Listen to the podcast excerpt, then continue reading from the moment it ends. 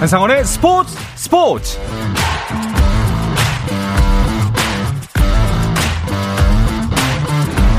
스포츠가 있는 저녁 어떠신가요? 아나운서 한상원입니다. 오늘 이슈들을 살펴보는 스포츠 타임라인으로 출발합니다. 미국 프로야구 샌디에이고 파드리스의 김하성이 두 경기 연속 멀티 출루 행진으로 좋은 타격감을 이어갔습니다. 김하성은 애리조나 다이아몬드 백스전에 6번 타자 3루수로 선발 출전해 타석에서 2타수 1안타에 볼넷 2개를 골라내며 3번 출루했고 홈도 한 차례 밟아 1득점을 추가했습니다. 팀도 4대 0으로 이기고 3연패에서 벗어나며 내셔널리그 서부지구 2위를 지켰습니다. 한편 피츠버그 파이리츠의 박효준은 워싱턴 내셔널스와 경기에 9번 타자 2루수로 선발 출전해 두 경기 만에 안타를 기록했고 피츠버그는 레이놀스의 3런 홈런을 앞세워 워싱턴의 8대 7로 승리하고 5연패에서 벗어났습니다. 올 시즌 K리그1 득점 선두인 인천의 공격수 무고사가 일본 J리그 비셀 고베로 이적합니다. 인천은 리그 최고 대우를 약속했지만 새로운 도전을 원하는 선수의 의지를 받아들이게 됐다고 설명했습니다. 무고사는 구단을 통해 이번 이적은 너무나도 어려운 결정이었지만 미래를 위해 선택하게 됐다며 인천 구단과 팬들에게 감사의 인사를 전한다고 밝혔습니다. 3년 전 우리나라 다이빙 선수로는 최초로 세계 수영 선수권 대회 시상대에 섰던 김수지가 이번에는 결승 진출에 실패했습니다. 김수지는 세계 선수권 대회 다이빙 여자 1m 스프링보드 예선에서 5차 시기 합계 234.95점을 받고 전체 참가 선수 46명 중 18위의 자리에 상위 12명이 겨루는 결승에 오르지 못했습니다. 국가대표 14년 차인 베테랑 조은비도 출전했지만 39위에 머물렀습니다. 윈블던 테니스 대회 남자 단식에서 톱시드의 조코비치가 세계 랭킹 79위인 호주의 코키나 키스와의 단식 2회전에서 한 세트도 내주지 않은 채 3대 0의 완승을 거뒀습니다. 한편 윈블던에서 두 번이나 정상에 올랐던 영국의 앤디 머리는 홈팬들의 뜨거운 응원에도 불구하고 미국의 존 이스너에게 3대 1로 져 3회전 진출에 실패했고 지난해 US 오픈 여자 챔피언인 영국의 라두카누도 단식 2회전에서 프랑스의 가르시아에게 2대 0으로 완패해 홈팬들에게 아쉬움을 남겼습니다.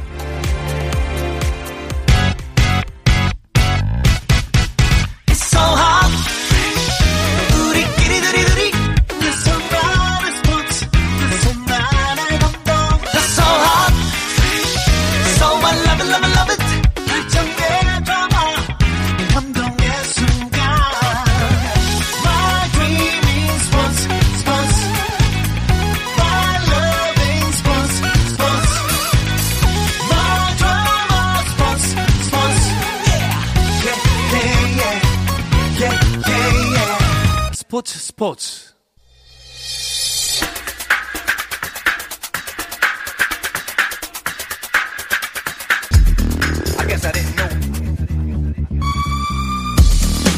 네, 목요일에는 해외 축구 이야기 나누고 있죠. 이정, 이건, 김정용의 해축통신 시작합니다. 시작부터 틀려서 죄송합니다. 반갑습니다. 어서 오십시오, 두 분. 안녕하세요, 김정용입니다. 안녕하세요, 이건입니다. 네. 자, 풋볼리스트의 김정용 기자, 그리고 이건 기자도 오늘 스튜디오에 직접 모셨습니다. 처음 뵙겠습니다. 네, 예. 처음 뵙겠습니다. 반갑습니다. 제가 여기 처음 이제 한상원 아나운서와 처음 하는데 아, 이 오징어 게임이 무엇이다. 확실히 느낄 수가 있을 것 같아요. 이 잘생긴 이 한상원 아나운서 그리고 우리 김정용 기자 아, 저도? 같이 아, 있다 보니 그래요? 갑자기 제가 오징어가 된 느낌이 들면서 이 오징어 게임을 정말 체험할 수 있는 뭐 그런 자리인 것 같습니다. 400억을 드리진 않습니다. 네. 안 드려요. 네. 네. 그 이번에 이건 기자 한국 오셨을 때 한 달 정도 계신다고 했잖아요. 네네, 7월 말까지 한국에서 7월 말까지. 네, 여러 가지 취재를 하고 돌아갈 예정입니다. 그러면은 그 토트넘 한국에 왔을 때까지 다 취재하시고 네. 아마 그 마치시고 돌아가시겠네요. 네네, 토트넘과 함께 하는 뭐 그런 일정이 되지 않을까라는 생각을 음, 하는데요. 네, 예. 지켜봐야 될 것 같습니다. 알겠습니다. 부디 즐거운 시간 가지시길 바라겠습니다. 어, 김종현 기자님. 토트넘이 방한 전에 이제 한국에 오기 전부터 굉장히 좀 분주한 일정을 보내고 있다고 들었어요. 네, 어, 지금 이적 시장이죠. 지금 뭐 경기는 없고 경기는 해봤자 뭐 보통은 친선 경기 정도 하는데 토트넘을 비롯한 프리미어리그 팀들은 그렇게 본격적인 프리시즌을 이제 완벽하게 시작한 건 아니고 이제 기초 훈련부터 시작하는 단계에서 음. 이적 시장에서 훨씬 선수 영입에 공을 들이고 있어요. 토트넘은 뭐 지난주에 말씀드렸던 것처럼 굉장히 이적 자금을 많이 타내면서 네. 구단주로부터 뭐 여러 선수를 노리고 있었는데 마침내 가장 좀 중요하게 생각했던 공격의 멀티플레이어와 왼발잡이 센터백의 영입에 근접했다는 소식이 오. 있고요. 뭐 현재까지 확정은 아닙니다만 공격진의 히샤랄리송이라는 그 네. 대표 선수 그리고 수비에는 그 랑글레라는 프랑스 대표 선수 이 두 선수의 영입이 굉장히 근접했다고 알려져 있습니다. 오, 근접했다는 건 이제 거의 뭐 마무리 단계만 남겨두고 있다 이렇게 바라봐도 될 것 같은데 그 히샬르리숑이 오게 된다면 한 얼마 정도 이적료가 있을까요? 이게 이제 히찰리송 선수가 상당히 일단은 아, 기량도 좋은 선수고 브라질 네. 대표팀이니까 우리 얼마 전에 그 한국 대표팀이랑 그렇죠. 경기했을 때도 예. 왔었죠. 그러면서 뭐 기량도 기량이고 그리고 또 모 놀이공원에서 또 즐거운 모습도 보여주면서 여러 좋은 모습 보여줬는데 일단 지금 얘기가 나오고 있는 이적료는 약 한 5천만 파운드 정도 우리 5천만 돈으로 파운드. 787억 원. 정도 되는 음. 수준이에요. 근데 이제 여기서 약간 관건이 이제 하나 이게 변수가 있는 게 네. 재정적 페어 플레이라고 그 FFP라는 게 있, 있습니다. 예. 그러니까 아, UEFA에서 정해놓은 건데 구단이 예를 들어서 100억을 벌었으면 이제 니네가 돈을 쓰는 거는 뭐 101억 이상 쓰지 마라. 그러니까 1억 유로가 이게 더 벗어나면 안 되는 거예요. 수입보다 지출이 1억 유로가 더 넘어서면 안 되는 거거든요. 음. 그런 규정이 있습니다. 네. 이제 그거를 못 맞추게 되면 그 팀이 해당 팀이 아, 뭐 승점 삭감이라든지 이런 오. 징계를 받을 수가 있어요. 근데 지금 약간 에버튼이 그런 재정적 페어 플레이에 걸릴 수 있는 단계가 됐다. 그러니까 간당간당하다. 조금 조금 이렇게 왔다 갔다 한다. 이런 얘기가 있거든요. 네. 그렇기 때문에 에버튼 입장에서는 6월 30일까지가 그 회계 연도기 때문에 요때까지 6월 30일이면 이제 오늘인데 영국은 그래도 조금 시간이 한국보다 아, 예, 예, 느리잖아요. 그러니까 요 시간에 몇 시간 안 남은 상황에서 뭐 5천만 파운드보다 조금 더 깎을 수도 있고요. 일단은 빨리 팔아 가지고 그 재정적인 아. 아, 그런 그 statement라고 하죠. 그런 것들을 메워야 되기 때문에 그런 식에서 있어 가지고 5천만 파운드보다 조금 싸게 이 토트넘에게 넘길 수도 있다. 이것이 큰 변수가 야, 되겠다. 여기에도 네. 바겐이 있네요. 아, 네. 예. 그러니까 그 마감 세일이라고 할 수 있는 거죠. 그렇죠. 예, 마감이. 임박했을 때는 구- 어, 그 파는 구단 입장에서 네. 어, 좀 협상의 주도권을 가지지 못하게 되는 거예요. 음. 어, 왜냐하면 사는 구단 입장에서 어 나 오늘 안 사고 내일 산다. 그럼 니네 크- 큰일 날 걸? 이런 식으로 좀 음, 고자세로 나오면 서로 이렇게 네, 파는 밀- 입장에서는 깎아줄 수밖에 없는 거죠. 밀당을 계속하게 되는 거군요. 야, 그렇게 제가 마트를 10시에 예전에 갔었거든요. 그때 가면 초밥이 싸서. 아, 그렇죠. 마감 세일. 그러니까 네. 마감 세일. 그 여기도 그런 게 있구나. 근데 만약에 그 히샬리숑이 합류하게 된다면은 토트넘 입장에서는 공격의 다양성이 보장이 되는 거잖아요. 네, 그렇죠. 그렇죠. 예. 어, 히샬리송 선수는 어, 토트넘이 이 선수를 노릴 만한 가장 큰 이유는 이 선수가 최근에 그 국내에서 브라질과 한국의 평가전에서는 중앙 공격수에 가깝게 뛰었는데 측면 공격수도 소화할 수 있고 현재 음. 토트넘에 오면 공격진 세 자리 중에서 three top에 어느 자리든 다 들어갈 수 있어요. 어. 주전과 후보를 넘나들면서 뛸 수 있거든요. 근데 토트넘이 가장 원하던 선수가 바로 이런 종류의 선수라고 어. 알려져 있습니다. 왜냐하면 지난 시즌에 해리 케인 그 선수의 그 스트라이커 백업이 없어서 공격수 자리가 이제 다른 선수를 쓸 수 없다 보니까 해리케인이 거의 뭐큰 문제만 없으면 전 경기 풀타임에 가깝게 뛰었거든요. 그런데 이제 그렇다고 해리케인의 후보 선수를 실력이 떨어진 선수를 살 수는 없고 그렇죠. 너무 뛰어난 선수를 사면 케인을 빼고 그 선수를 넣어야 되니까 또 애매해지고 음. 그래서 이첼리송처럼 잘하는데 케인 자리뿐 아니라 손흥민 자리, 클루세스키 자리까지 돌아가면서 나올 수 있는 선수가 제일 좋거든요. 그래서 이 선수가 합류했다고 해서 그뭐 손흥민과의 경쟁이 좀 격화되고 손흥민이 출장 계획가 없어지는 거 아니냐라고 우려하실 수도 있지만 아마 그럴 일은 별로 없을 것 같고 어. 토트넘이 다음 시즌 챔피언스리그 진출을 통해서 더 많아진 출전 기회 그리고 더 어, 부담이 커진 어, 출장 시간을 히샬리송이 적절하게 나눠주면서 손흥민과 케인의 짐을 모두 나눠지지 않을까 이런 좀 긍정적인 전망을 하고 있습니다. 그리고 이제 이 해리 케인 선수가 네. 사실 이제 다칠 때가 좀 됐어요. 어. 그러니까 지난 시즌에 사실 안 다, 많이 안 다쳤거든요. 해리 케인 음. 선수가 꼭 보면 매 시즌마다 한 한 달에서 두 달 정도 다치면서 음. 약간 그런 모습이 있었는데 이상하게 지난 시즌에 좀 안 다치면서 계속 꾸준했단 말이에요. 네. 근데 이제 올 시즌에 어 좀 시즌도 일찍 시작하고 여기에 월드컵까지 치르니까 분명히 중간에 다칠 가능성이 큰 상황인데 아, 좀 불안하다. 그때, 네, 어. 그때 이 히찰리성이 들어오면서 정말 숨통이 트이는 그런 효과를 볼 그렇네요. 있겠죠. 네, 토트넘이 케인의 백업 선수가 없다 보니까 그 18, 19 시즌 많이들 기억하시던 그 토트넘이 챔피언스리그 준, 준우승까지 했던 그 시즌에 케인이 빠지니까 손흥민을 최전방으로 올려서 쓸 수밖에 없었죠. 예. 네, 그런 정도로 이제 케인의 백업 선수는 늘 이 팀의 고민거리였습니다. 그래서 공격진에서 진짜 천군만마를 얻은 기분인데 아까 말씀하셨던 것 중에 또 하나는 이제 공격진도 물론이고 이제 수비 쪽에 센터백 자리에도 원하는 선수가 들어오기 임박했다.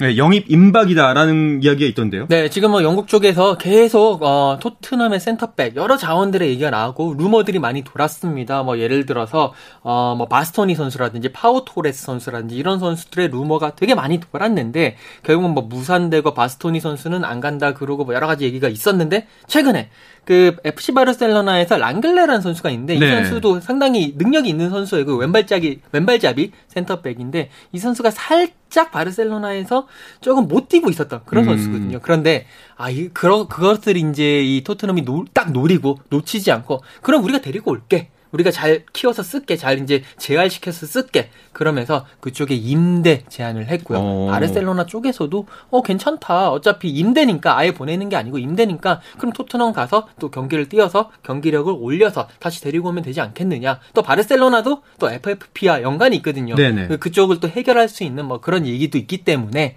아, 지금 긍정적으로 가고 있다고 그러고 만약에 랑글레가 오게 된다면 토트넘 입장에서는 수비진 특히 센터백 라인에 또 하나의 어, 이 숨통이 트이면서 음. 어, 단단하게 구축할 수 있는 그런 결과를 얻을 수가 있겠죠. 근데 또 일각에서는 이제 랑글레 선수가 와도 좀 실전 감각을 끌어올리기 위해서는 당분간 시간이 걸릴 거다라는 이야기도 있던데요. 네, 이건 기자 얘기대로 바르셀로나에서 잘 못 뛰는 상황이었고 예. 그래서 최근 컨디션이 안 좋습니다. 음. 사실 랑글레는 이건 기자가 말씀하신 뭐 바스토니, 네. 뭐 파우토레스 그뿐 아니고 뭐 독일의 굉장히 전도유망한 수비수인 뭐 그바르디올, 잉카피에 등이 음.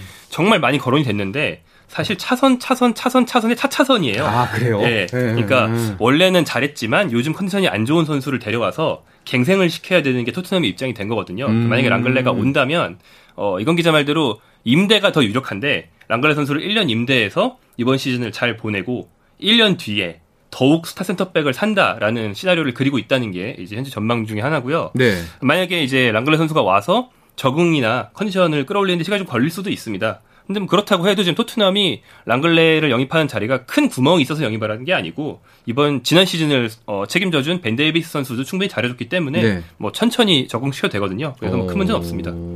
또 이 밖에 지금 토트넘이 굉장히 의욕적으로 영입을 하고 있잖아요. 혹시 또 다른 포지션이나 선수 이름이 나오는 곳이 있나요? 일단 토트넘이 올 시즌을 앞두고 여름 이적 시장에 1억 파운드의 그 네. 돈을 받았어요. 그러면서 뭐 이반 페리시치라든지 뭐 프레이저 포스터라든지 이런 선수들은 이적료 없이 데리고 왔기 때문에 1억 파운드에서는 차감이 없고요. 그리고 이제 비수마를 2,500만 파운드에 데리고 왔거든요. 그러면서 이제 4분의 1을 썼어요. 음. 네. 나머지 돈을 가지고 여러 가지 하고 있는데 윙백 자원이 한 명 더 필요합니다. 사실 어. 페리시치가 왔지만 좋은 선수이기도 하고 윙백으로 좋지만 그래도 그쪽 반대편에서 이렇게 해결할 수 있는 그리고 여러 백업을 할 수 있는 선수가 필요한데 이 선수를 이제 사- 사기 위해서 미들스브로의 그 이제 스펜스 선수가 있어요. 이 선수가 사실 미들스브로 소속이긴 한데 미들스브로에서 그 노팅엄 포레스트라고 네. 그쪽으로 임대를 가서 이 노팅엄 포레스트에 잘해줬고 노팅엄 포레스트의 승격을 이끌었던 선수거든요. 음. 그러면서 잉글랜드가 주목하는 선수인데 이 선수를 뭐 한 2천만 파운드, 1,500만 파운드 뭐 그 정도 선에서 영입을 하기 위해서 노력을 하고 있고 그 미들스브로와 계속 이 이적료를 놓고 줄다리기를 하고 있다라는 얘기가 나오고 있고요. 그리고 이제 뭐 어, 슈크리니아리 그 선수 같은 경우에도 센터백인데 이 선수 는 계속 데리고 오고 싶어 하는데 결국에는 파리 생제르맹이 음. 카타르 머니를 앞세워서 데리고 갈 것 같아서 이 인터밀란에서 이제 못 데리고 갔습니다. 그렇군요. 저는 사실 뭐 경기만 보다 보니까 잘 모- 몰랐는데 이 뒤에서 또 또 다른 전쟁이 펼쳐지고 있네요. 네, 예. 어, 사실 저희 같은 입장에서는 묘하게도 경기에 대한 기사나 영상보다 예. 이적에 대한 기사나 영상이 독자들이 더 좋아하셔서 여기에 어. 저희가 공격을 굉장히 많이 써야 되는 상황이 많이 생기더라고요. 그렇군요. 네. 토트넘이 진짜 이 정도로 진심이면은 내년 이제 다가올 시즌에는 그 정말 다른 팀이 돼서 돌아온다고 봐도 과언이 아닐 것 같아요. 네, 어, 지난 1년 동안 어, 콘테 감독이 콘테 감독 부임한 지 1년이 안 됐죠. 예. 어, 굉장히 팀을 잘 이끌면서 4강으로 팀을 올려놓았고 돈을 더 쓴다. 그리고 콘테 체제가 더욱 어, 안정화가 된다. 그렇다는 것은 이제 4강을 넘어서 3강 혹은 그 이상을 토트넘이 바라보는 걸 목표로 하고 있는 것처럼 보이거든요. 음. 그래서 지금 맨체스터 시티와 리버풀의 양강이 상당히 굳건하긴 한데 네. 그 바로 뒤가 원래 한 첼시 정도였는데 첼시도 최근에 흔들리고 있고 네. 그래서 아마 다음 시즌에 그 세 번째 자리 혹은 음. 뭐더 나아가서는 정말 우승 경쟁을 할 수 있는 자리를 놓고 첼시, 아스널, 뭐 토트넘 이런 팀들이 굉장히 격렬한 전, 전쟁을 벌이지 않을까 그런 전망을 할 수 있습니다. 그러니까 정말 마음을 제대로 먹었다라는 게 좀 느껴집니다. 그 이건 기자님 같은 경우에는 그 영국에서 취재를 하시다 보니까 아무래도 한국에 있는 것보다 훨씬 더 수월하게 현지 정보를 얻을 수가 있잖아요. 그 어떤 팀의 행보가 요즘 눈길을 모으고 있나요? 아, 결국에는 어, 토트넘 말고 아, 네. 맨체스터 유나이티드 아무래도 음. 한국 팬분들에게는 또 가장 큰 관심사다 보니까 맨 유의 행보에 대해서 계속 저도 지켜보고 있고 한데 아직까지 맨유가 이상하게 올 시즌 여름 이적 시장에서 영입이 한 명도 없습니다. 네. 설만 되게 많고 여기 이제 에릭 테나 감독 데리고 오면서 에릭 테나 감독의 그 라인으로 계속 끌어당기려고 하고 있는데도 뭔가 뭐 결과가 안 나오고 있는 뭐 에릭센도 데리고 오고 싶어 하고 특히나 바르셀로나에 있는 프랭키 데용 데리고 오고 싶어 하거든요. 네. 계속 루머는 많이 나오고 어느 정도 근접했다더라 뭐 이런 식의 얘기가 나오는데 이상하게 계속 오피셜이 안 나오고 있어요. 음. 뭐 대용 같은 경우에는 뭐 어느 정도 근접했다가 다시 대용이 나 바르셀로나 떠나기 싫다. 뭐 이런 식의 얘기를 하면서 줄다리기를 하고 있고 에릭센 같은 경우에도 지난주에도 말씀을 드렸습니다만 이 런던에서 생활을 하고 네. 싶어 하는 그 동네가 참- 참 좋은 동네이기 때문에 네. 아무래도 맨체스터 올라가면 런던보다 비도 더 많이 오고 음. 더안 좋거든요. 그렇기 때문에 뭐 그런 식의 이야기도 나오고 있고요. 어, 이걸 계속 지켜보면서 맨유가 물론 단 한 명의 영입도 안 하고 그냥 뭐 시즌을 뭐 여름 이적 시장 보내지는 않겠지만 예전의 맨유가 아니고 예전에는 맨유에서 오라 그러면 모든 선수들이 왔는데 음. 이제는 예전의 맨유가 아니다. 아, 그리고 또 이제 맨유도 올 시즌 그 여름 이적 시장에서 1억 파운드의 영입 자금을 얻었거든요. 네. 토트넘과 같단 말이에요. 근데 이게 상대 팀들이 맨유가 영입을 하려고 오퍼를 던지면 일단 예를 들어서 제가 뭐 우리 선수가 3천만 파운드짜리 선수인데 아 안 돼. 6천만 파운드 내라. 어. 라는 식으로 상대를 보고 좀 부풀리는 것이 있어요. 그러면서 여러 가지 조금 어, 이적이 협상이 안 되는 경우도 있습니다. 그래서 메뉴의 행보가 어떻게 될지 상당히 계속 지켜 관심 있게 지켜보고 야, 있습니다. 격세지감이 느껴지네요. 그리고 참 이게 그 줄다리기라고 표현할 수도 있지만 진짜 이 선수들이 갈지 안 갈지가 메뉴가 참 이렇게 됐구나라는 생각이 듭니다. 또 한 가지 그 관심이 쏠리는 게 그 리버풀하고 이제 살라의 재계약. 또 이제 팬들이 많이 관심을 갖고 있죠. 네, 어, 리버풀이 어, 모하메드 살라 선수와 계약 기간이 이제 1년밖에 안 남았는데 네. 사실은 이 팀의 그 주전 쓰리톱이 한국식 어, 그 조어로 마누라라고 불렀던 쓰리톱이 있었는데 음. 그 중에 피르미누 선수는 지금 기량이 하락했고 사디오 마네 선수와 모하메드 살라 선수가 비슷한 계약 기간이 남아 있었는데 그 중에 마네가 먼저 아, 난 새로운 도전을 하고 싶다 이러면서 네. 독일의 바이에른으로 이적을 해버렸어요. 음. 그렇기 때문에 현재 살라까지 나가면 기존에 듬직하던 세명 중에서 두 명이 이미 나가거나 그렇죠. 뭐 기량이 떨어졌는데 나머지 한 명까지 지금 팔 수가 없잖아요. 그래서 만약에 살라가 재계약을 거부를 하더라도 어, 남은 1년 동안 최대한 활용을 하고 뭐 FA로 풀어줘서 이적료를 못 번 한이 있더라도 지키겠다라는 게 현재까지 리버풀의 뭐 태도다라고 이제 알려져는 있는데요. 어 뭐 살라 같은 경우에는 뭐 이티 선수가 중심을 잡아주고 그리고 이제 만에 대체자로 영입한 뭐 이- 이제 11월에 한국과 월드컵에서 격돌할 우루과이 대표 누네즈라든가 네. 이런 새로운 공격수들과 조화를 맞춰줘야 됩니다. 그래서 리버풀 입장에서는 재계약을 하든지 안 되면 FA로 풀어주더라도 1년도 활용하든지 이런 음. 사이에서 지금 기로에 놓여 있는 걸로 알려져 있습니다. 그 내년도 FA 시장은 진짜 초대박 시장이라는 이야기가 있더라고요. 네, 그렇습니다. 네. 일단 올 시즌 FA 시장도 상당했다. 예. 엄청난 뭐 대박 선수들이 많이 왔다라는 그런 이제 평가를 받았어요. 뭐 예를 들어서 폴 포그바 선수라든지 음. 바르셀로나의 우스만 덴벨레라든지 그리고 유벤투스의 아, 파울로 디발라 이런 선수들이 다 FA 상태여서 어, 그 이제 영입 쟁탈전 이런 것들이 많았는데 내년은요. 일단 살라가 만약에 재계약을 안 하게 되면 FA로 풀리게 되고요. 네. 크리스티아노 호날두 물론 나이가 있습니다만 그래도 호날두 나오죠. 그렇죠. 리오넬 메시도 이제 내년까지거든요. 그러니까 음. FA로 나오게 되고 여기에 아 그 최고의 지금 공격수 주가를 달리고 있는 카림 벤제마까지 음. 레알 마드리드에서 풀릴 수 있기 때문에 내년 FA 시장도 상당히 주목될 수밖에 없습니다. 그렇군요. 자, 이번 여름 이적 시장에서의 또 다른 화제가 로멜루 루카쿠 선수의 인터밀란 행인데요. 자, 이 이야기는 잠시 쉬었다가 와서 계속 나누도록 하겠습니다.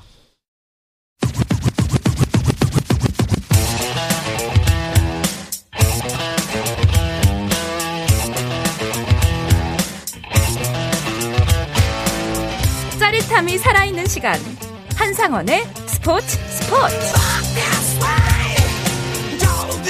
이건 김정용의 해축통신 폴리스트 김정용 기자 그리고 영국에 잠깐 귀국한 이건 축구 전문 기자와 함께하고 있습니다. 어, 앞서 말씀드렸다시피 루카쿠가 첼시를 떠나서 1년 만에 그 인터밀란으로 복귀를 했죠. 네, 어, 이게 정말 재밌고 뭐 많은 화제를 모은 네. 그런 이적인데 루카쿠 선수 하면 뭐 벨기에 대표로도 그렇고 또 프리미어 리그와 세리에아를 오가면서 정말 많은 골을 넣은 스타 공격수로 잘 알려져 있는데요. 이 선수가 어 1년 전에 인테르 밀란을 떠나서 첼시로 이적하면서 이적료가 1억 1,500만 유로, 그러니까 한 우리나라 돈으로 1,300억 원 정도 되는 정말 거금이었거든요. 네. 첼시에 오자마자 첼시 처음 온 것도 아니에요. 원래 있던 팀인데 어, 저 이 팀이랑 안 맞는데요. 저 이 팀 감독님이랑 안 맞는데요. 이러면서 시즌 중에도 계속 저는 음. 이탈리아 들어가고 싶은데요. 이러면서 정말 상상도 할 수 없는 말을 계속 하더니 정말 이 불가능해 보였던 이적을 성사를 시켰어요. 그것도 인테르 밀란이 루카쿠를 돈 주고 사갈 재정 형편이 아니기 때문에 어, 정말 묘수를 내서 인테르 밀란이 자신을 임대하게 만들고 음. 첼시가 자기를 포기하게 만드는데 성공을 했습니다. 그래서 어, 인테르 밀란은 1년 전에 뭐 천억 원이 넘는 돈을 어, 벌려줬던 선수를 이번에는 공짜로 임대해 가서 쓰게 되는 어떤 재정적인 마법을 부렸습니다. 이야.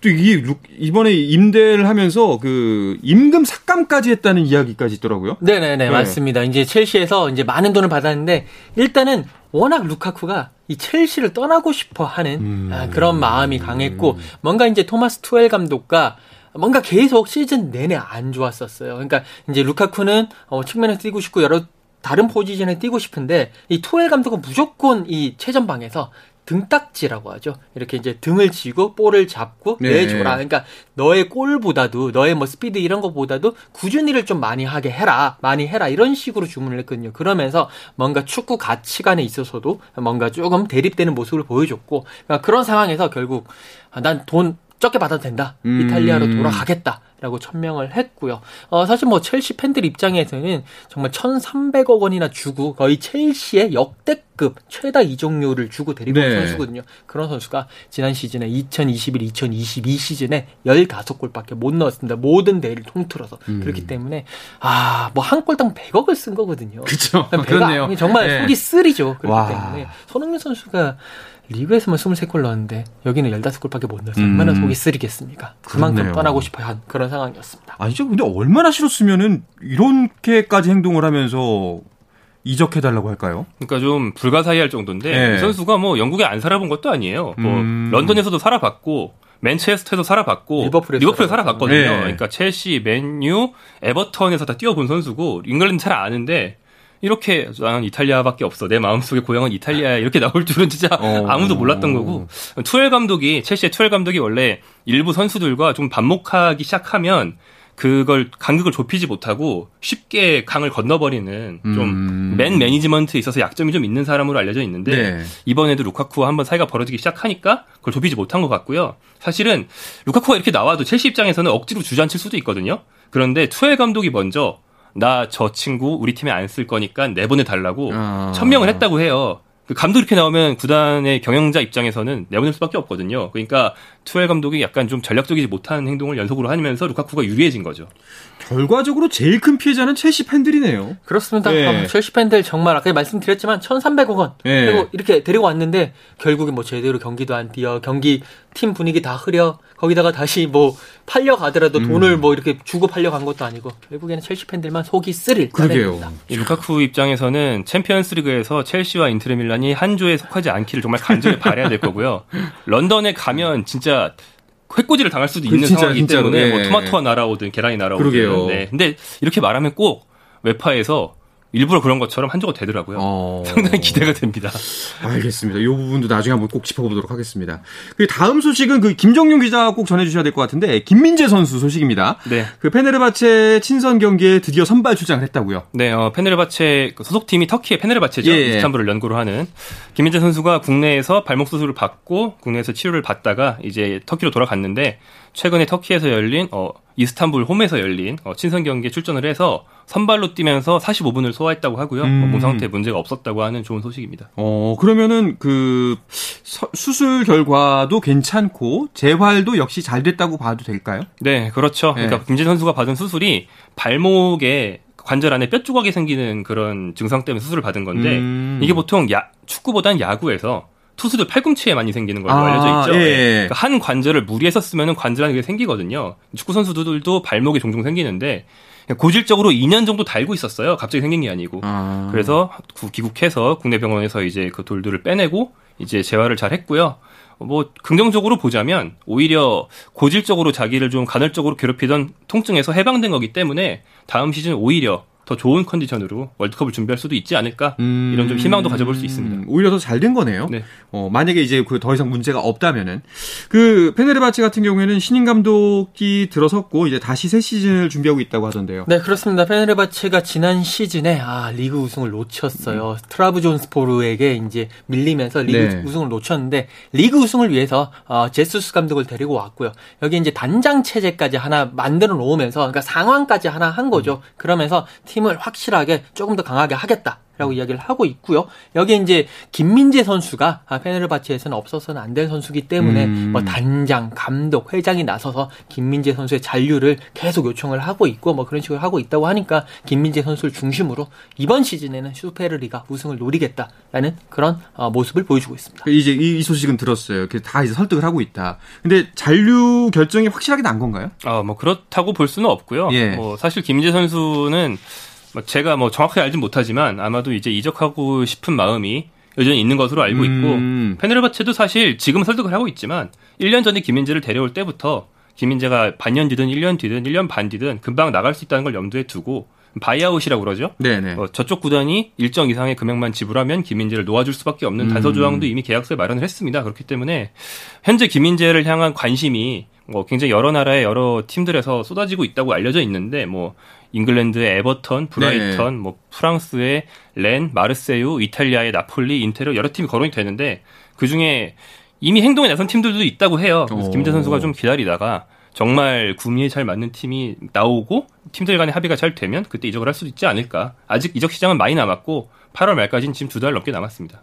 반면에 또 이게 이 소식은 또 김민재 선수에게 어떻게 바- 다가갈지 모르겠지만 페네르바체가 황의조 선수에게 관심이 있다는 소식도 있던데요. 네, 맞습니다. 지금 그 황희조 선수가 뛰고 있는 보르도가 예, 강등이 됐죠. 예. 2부 리그 강등이 되고 그 다음에 또 여러 가지 재정 문제 때문에 3부 리그까지 내려가는 뭐 그런 상황이고 2부 리그에 올라올 수 있을지 모르는 상황이거든요. 이런 상황에서 보르도는 뭐 황희조 선수 뭐 다른 선수들 다 팔아야 되는 그렇죠. 상황입니다. 이런 상황에서 페네르바체가 약간 김민재 선수 라인을 커넥션을 앞세워서 아, 우리 우리 쪽으로 와라. 그래서 음. 더 많이 뛸 수 있고 그러면서 아, 월드컵 준비도 더 잘할 수 있을 것이다. 괜히 이제 뭐 다른 리그 가가지고 하느니 그래도 김민재 선수가 있고 그래도 우리가 터키 최강이니까 좀더 출전 시간을 보장할 수 있는 우리 쪽으로 오면 좋지 않겠느냐라고 계속 이렇게 뭐 꼬시고 있다는 표현은 그렇지만 계속 이렇게 얘기를 하고 있는 것으로 지금 나오고 있습니다. 그러니까요. 이것도 또 다른 변수가 될 수도 있겠다. 사실 선수 입장에서는 매력적인 제안이 될 수도 있거든요. 같은 한국 사람과 함께 월드컵을 준비할 수도 있는 이것도 한번 계속해서 지켜봐야 될 것 같습니다.